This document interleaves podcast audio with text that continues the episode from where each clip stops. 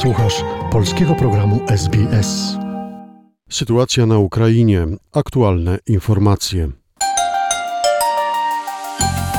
Prezydent Ukrainy Wołodymyr Zaleński powiedział, że Ukraińcy wierzą w Unię Europejską.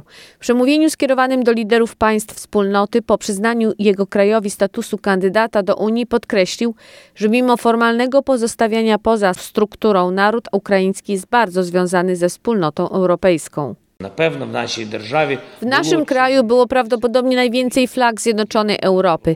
Trzymali je w rękach nasi obywatele podczas rewolucji Euromajdanu, a także w okopach po 2014 roku. Wierzę, że flaga Unii Europejskiej będzie powiewała w każdym ukraińskim mieście, które wyzwolimy spod rosyjskiej okupacji. Ukraińsko-europejska będą razem także wtedy, gdy wspólnie odbudujemy nasze państwo po wojnie. відбудовувати нашу державу після цієї війни разом. Prezydent Ukrainy podziękował liderom państw członkowskich, szefowi Rady Europejskiej oraz przewodniczącej Komisji Europejskiej. Szczególne wyrazy wdzięczności skierował do obrońców swojego kraju. Chcę podziękować naszym bohaterom, każdemu i każdej, kto broni niepodległości Ukrainy z bronią w ręku, kto broni wolności Europy. Dziękuję za to, co robicie? Zapisanie nowej historii Ukrainy, nowej historii Europy, jeszcze silniejszej, jeszcze bardziej wolnej.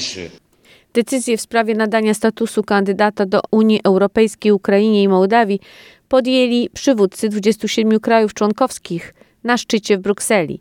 Zatwierdzili tym samym rekomendacje komisji w tej sprawie. Przypadku Gruzji potwierdzono jej europejską perspektywę, ale by Tbilisi oficjalnie kandydowało do wspólnoty, musi najpierw przeprowadzić szereg reform.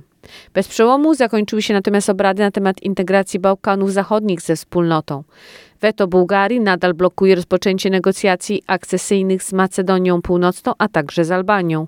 Na status kandydata wciąż oczekuje Bośnia i Hercegowina, jednak przywódcy potwierdzili gotowość do uznania kandydatury Sarajewa. Ostatnim punktem czwartkowych obrad było przyjęcie konkluzji na temat idei europejskiej wspólnoty politycznej, tzw. Wider Europe. W dokumencie zatwierdzonym przez przywódców czytamy, że celem takiej inicjatywy jest stworzenie platformy dla politycznej koordynacji państw całego kontynentu. Takie struktury nie zastąpią istniejących polityk unijnych oraz instrumentów. Szczególnie procedury rozszerzenia będą także w pełni szanować autonomię decyzyjną Unii Europejskiej, zapisano w konkluzjach Rady Europejskiej. Prezydent Rosji Władimir Putin mówi, że wiarygodność ugrupowania BRICS Brazylia, Rosja, Indie, Chiny i RPA i jej wpływ na świat stale rośnie każdego roku. Ugrupowanie nazwane na cześć inicjałów pięciu państw członkowskich Brazylii, Rosji, Indii, Chin i RPA zebrało się na swoim corocznym spotkaniu 23 czerwca. Jest to obiektywny proces, ponieważ pięć krajów i jest to powszechnie wiadome, ma duży potencjał polityczny, gospodarczy, naukowy, technologiczny i czynnik ludzki. W rzeczywistości mamy wszystko, co możliwe do wspólnej, skutecznej pracy mającej na celu zapewnienie stabilności międzynarodowej i bezpieczeństwa, zrównoważony wzrost i dobrobyt, poprawa bytu obywateli. Premier Mateusz Morawiecki powiedział, że przyznanie Ukrainie statusu kandydata do Unii Europejskiej to decyzja strategiczna, która pozytywnie wpływa na bezpieczeństwo wspólnoty. Szef polskiego rządu mówił o tym w Brukseli, gdzie podczas posiedzenia Rady Europejskiej podjęto tę historyczną decyzję. Mateusz Morawiecki podkreślił, że przekonanie do tego unijnych partnerów nie było łatwe. Przeważyły niewątpliwie przekonywanie naszych partnerów z Unii Europejskiej, że żyjemy rzeczywiście w geopolitycznym momencie zwrotnym. Dziś tutaj w Brukseli mówiłem o tym, że jest to moment strategiczny. Debatowaliśmy również o Bośni i Hercegowinie, o innych państwach Bałkanów Zachodnich. Polska opowiada się za wielką, silną Europą. Nie będzie wielkiej, silnej Europy bez Bałkanów Zachodnich, ale nie będzie też prawdziwie wolnej, bezpiecznej Europy bez Ukrainy. I to dzisiaj przeważyło. Status kandydata to pierwszy krok na drodze do Unii Europejskiej. By do niej wejść, Ukraina będzie musiała spełnić kryteria polityczne i ekonomiczne.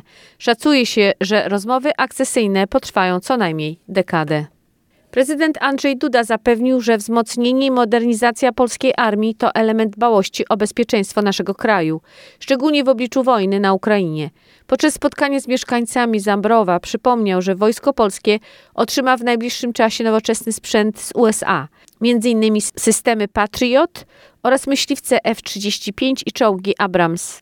Prezydent Andrzej Duda podkreślił, że wzmocnienie armii to kluczowy element odstraszania potencjalnego agresora. Chodzi o to, żebyśmy mądrze wykorzystali te doświadczenia, które wynikają z wojny na Ukrainie. Na szczęście przez ostatnie lata zamawialiśmy to, co, jak pokazała ta wojna, jest rzeczywiście potrzebne do tego, by móc skutecznie się bronić. Chodzi o to, byśmy stworzyli taki poziom bezpieczeństwa naszego tutaj militarnego, żeby nikomu się nie opłacało nas zaatakować. Dzisiaj to bezpieczeństwo dodatkowo gwarantują nam sojusznicy. Prezydent Andrzej Duda dodał, że w Polsce stacjonują wojska amerykańskie, a w krajach ościennych również siły NATO. Są one odpowiedzialne m.in. za obronę przemysłu suwalskiego, uznanego przez portal Politico za miejsce potencjalnej konfrontacji sił rosyjskich z wojskami NATO. Pełnomocnik rządu do spraw uchodźców Paweł Szefemaker poinformował, że rząd nadal wspiera osoby, które pomagają uchodźcom z Ukrainy. Świadczenie w wysokości 40 zł za osobę dziennie za zapewnienie uciekinierom wojennym zakwaterowania i wyżywienia przysługuje przez 120 dni. Okres ten będzie wydłużany w przypadku pomocy określonym grupom osób powiedział Paweł Szefemaker. Chcemy przedłużyć te 120 dni dla osób, które mają orzeczenie o niepełnosprawności, także dla osób, które są emerytami. Ten e, okres będzie również wydłużony dla kobiet w ciąży, dla osób wychowujących dzieci do 12 miesiąca życia oraz dla tych wszystkich, którzy sprawują samotnie opiekę nad trojgiem i więcej dzieci. Choć dla części osób 120 dni od przyjęcia uchodźców bija z początkiem lipca, to Paweł Szefemaker precyzuje, że ten czas liczy się od początku pomagania danej osobie. Paweł Szefemaker poinformował, że do tej pory numer PESEL nadano milionowi 188 tysiącom uchodźców z Ukrainy. Materiał opracowano na podstawie doniesień Newsroomu SBS oraz informacyjnej agencji radiowej. Zainteresowało Cię? Chcesz usłyszeć więcej? Słuchaj nas na podcastach dostępnych w Apple Podcast, Google Podcast czy Spotify lub w jakimkolwiek innym, który używasz.